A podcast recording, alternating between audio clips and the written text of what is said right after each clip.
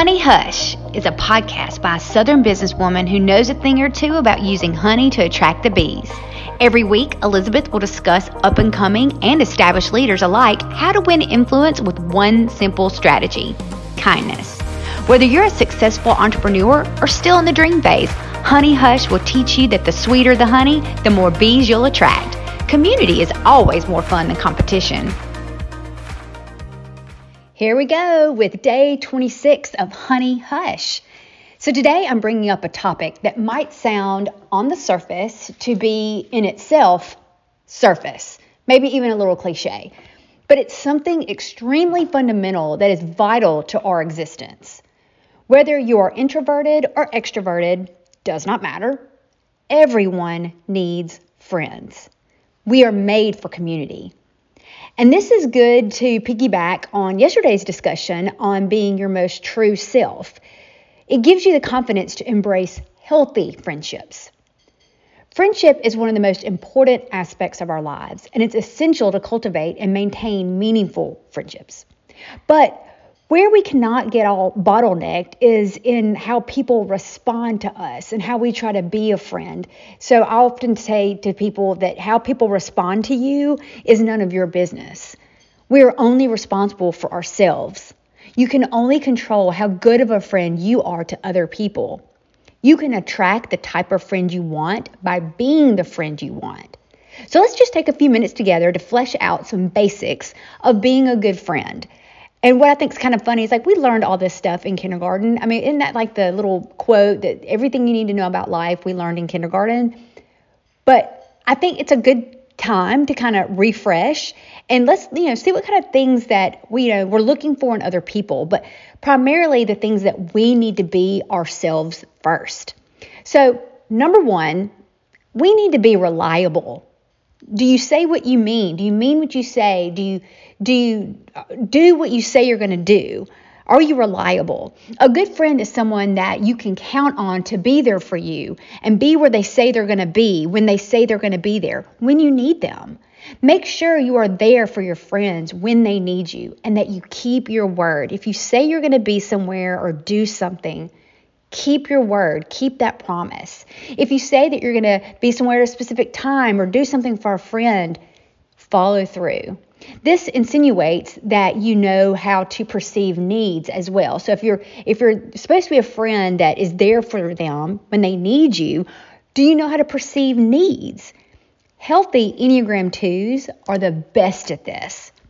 If you're not good at seeing the needs of others in their lives, then that's an area that you really need to develop in order to be a good friend. If you're already a person that recognizes needs, not needs that you actually manipulate or you create just in order to feel needed. Okay, see here, you know, Enneagram 2s, I see you in this too, but you actually hear the actual cry, whether it's verbal or in body language. Then make sure you act on that prompting. But do not overpromise just so that you end up under delivering. Know your own boundaries and stay within your limits while being a friend that can be counted on. Second, be a good listener. It's important to listen to your friends when they need to talk and to be empathetic. Try to put yourself in their shoes and see things from their perspective. Definitely avoid interrupting them or dismissing their feelings. Sometimes people don't want solutions, they just offer support and advice when needed. A good listener isn't necessarily trying to solve the problem. And a good listener definitely does not figure out a way to make the story about them. We've all had the conversations with people that want to one up that story. You might be thinking you're just trying to create a point of connection, but let the person have their moment. Give them time to externally process their thoughts without you adding in your experience too. Sometimes people just need to say it out loud. Third, be honest. This is a big one because I think, especially in the South, we're told to be nice. You know, be nice, be, you know, be a nice friend, be a good friend. But a good friend is somebody that you can actually trust. And trust is built on honesty, truthfulness with your friends, even if it's difficult. It's better to be honest and risk hurting feelings than to lie and damage the trust in the friendship. The truth always comes out. Like I said in an earlier episode, and I said earlier today, if you say what you mean and mean what you say, but say it nice. If I ask you if my butt looks big in these jeans and you say, no, girl, you look cute. And then somebody else brings it to my attention that in fact my butt does look big in these jeans, I'm going to be mad. Same thing if I have a booger in my nose or if my breath is bad. And of course, that's all just superficial stuff. Honesty for sure needs to go deeper than just that. It needs to go deeper than just if I should be wearing a bikini to the pool this year or not. You know, we need the friend that tells us that we might need to stop drinking for a while. Or the one that you can confide in about your failing marriage, but that person's not just going to sit there and agree, and agree with your side of the story or someone who can tell you when your kid is acting a fool in public. Trust is huge within a friendship, but it's more than just keeping each other's secrets. Although confidentiality is a huge component to an honest friendship, if you say you're going to keep someone's secret, honor that. But honesty is telling the real truth in the good and the bad. Fourth, it's about respect. Be respectful. Respect your friends' boundaries and opinions, especially if they're brave enough to express those to you, and avoid judging them. Try to be understanding, open minded. Ask questions if you don't understand. Ask for clarification. Get to know where they're coming from with their boundaries and, and their opinions. But ultimately, respect their choices, even if you don't agree with them. Because as you know, we humans get together and start living some life together. There's going to be some sandpaper moments because not all of us are always going to agree with every single item of life.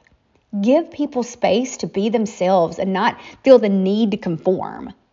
What a breath of fresh air it is to just be yourself and do the best you can with what you have. You're going to raise your kids a bit different. You're going to spend your money a bit different. Have different ways you spend your free time. Dress different. Have additional different friend groups. Diversity is the spice of life. Give people that freedom to spice it up without you feeling the need to put them back in the box that makes you feel comfortable. Friends are not dolls that we take off shelves to play with and can treat any way we feel like it and just discard them to the floor when they don't do what we think they should do. And finally, be supportive. Encourage your friends to pursue their goals and dreams. Of course, I say this and I mean like be supportive of healthy goals and healthy dreams. Okay, I'm not even alluding to supporting a friend that's doing something harmful to themselves, others, or their family. And then, you know, with this healthy goal and these dreams that you're helping to support, offer help. Maybe in support where even you've got a way to support them. Celebrate their successes and be there for them when they do face challenges. There is no place for jealousy or competition in genuine friendship. Be the friend that is running hard after your own goals and dreams and is completely unbothered by someone else doing the same thing. She is not your competition and she is not your enemy. You guys are not even running the same race because you're not the same people. I mean, I was even listening to this podcast. It's called um, Don't Mom Alone. Oh my goodness. She's got wisdom oozing out of every pore. But her most recent episode was uh, episode 448, Don't Mom Alone, episode 448 and she is interviewing this lady that um, she's got a book and i can't remember the, the, off the top of my head but the whole point is that she is not your enemy. And it goes back to what we've already talked about you know finding our own identity being confident and realizing that diversity is not something to be scared of but to embrace. And this is where you can you know be a supportive friend. And you know talking about competition and being supportive i want to add here that you know don't withhold the secret sauce from your friends. Like, if you know the rules to the game or you know the secret to the win, part of supporting is be the friend that shares. All boats rise when the tide rises. I say it in my intro, and I'm going to say it again here that community is always better than competition. You can be a supportive friend that models that behavior. So, as you can see and have witnessed for yourself throughout your life, being a good friend absolutely requires concentrated effort, but it is worth it. And here's a spoiler alert it's not so fun, it's not always reciprocated. I have been stung so hard enough times to know the difference in fake and real. But I refuse to let a few bad experiences isolate me and rob me of the joy of truly being known and the privilege of knowing others.